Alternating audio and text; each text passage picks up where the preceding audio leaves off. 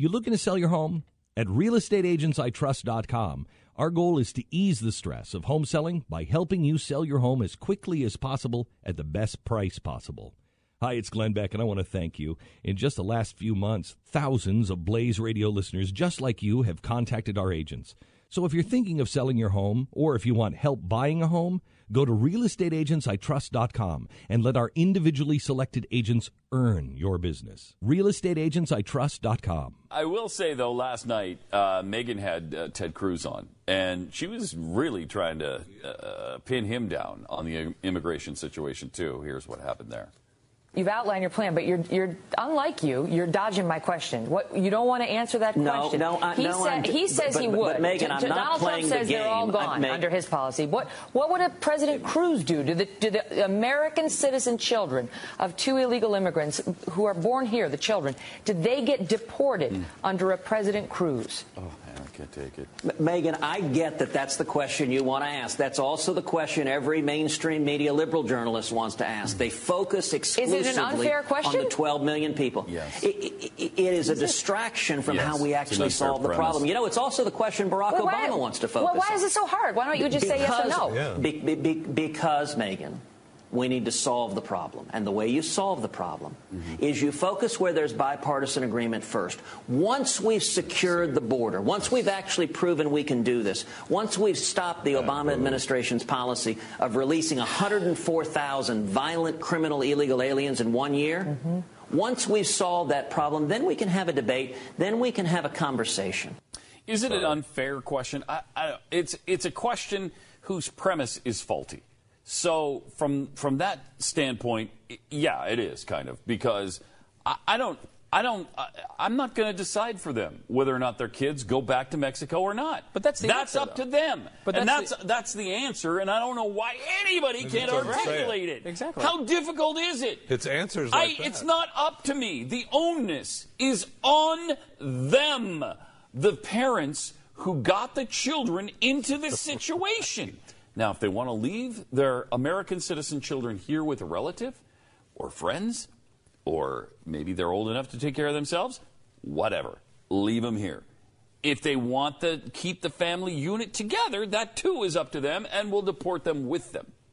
When, it's, it's, when it's up to crimes them. are committed, the consequences are the responsibility of the one who committed them. Yes. Amen. Uh, why can't anybody articulate that but, position? that, but this is my issue here. So is, easy. I, I, once again, and you know I love Ted Cruz. I think I side with Megyn there. I know. I mean, again, that is a fair question, and you've answered it successfully on the show 9,000 times. Yeah. So why can't Ted Cruz do that? I don't now, know. Cruz, I, I understand, know. is trying to, to, to redirect to policies he wants to implement, which is something you do. But there's nothing wrong with that uh, logic. I think the American people would. I think You're it would resonate right. with the American people. Look American how people. pissed they are right now on this issue. They're so pissed that they're following Trump down and the it's rabbit answers hole. like that that Ted Cruz gave to Megyn Kelly that make us go to Trump.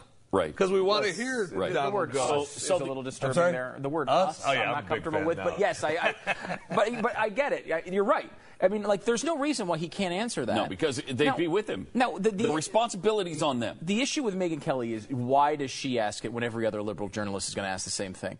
But I mean, that's what you you have to be able to answer those questions. You do. And Cruz doesn't have a disaster there by any means. I mean, he doesn't No, like flop on himself. He doesn't have a certainly not- But it's like I- I'd rather would- have him just articulate what you just said. Yeah, I, I would say he got on base uh, on a balk. It, it wasn't even a walk, and it certainly wasn't a base hit. Right.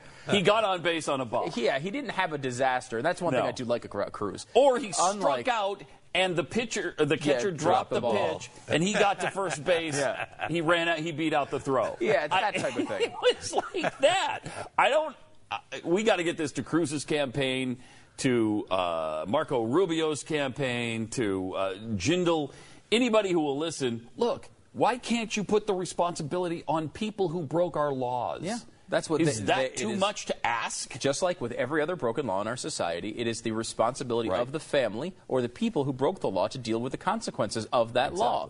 That is not something Exactly. that's uh, unfamiliar. The issue here and the inconsistency that, that what you're seeing with the media is they don't believe it's a law.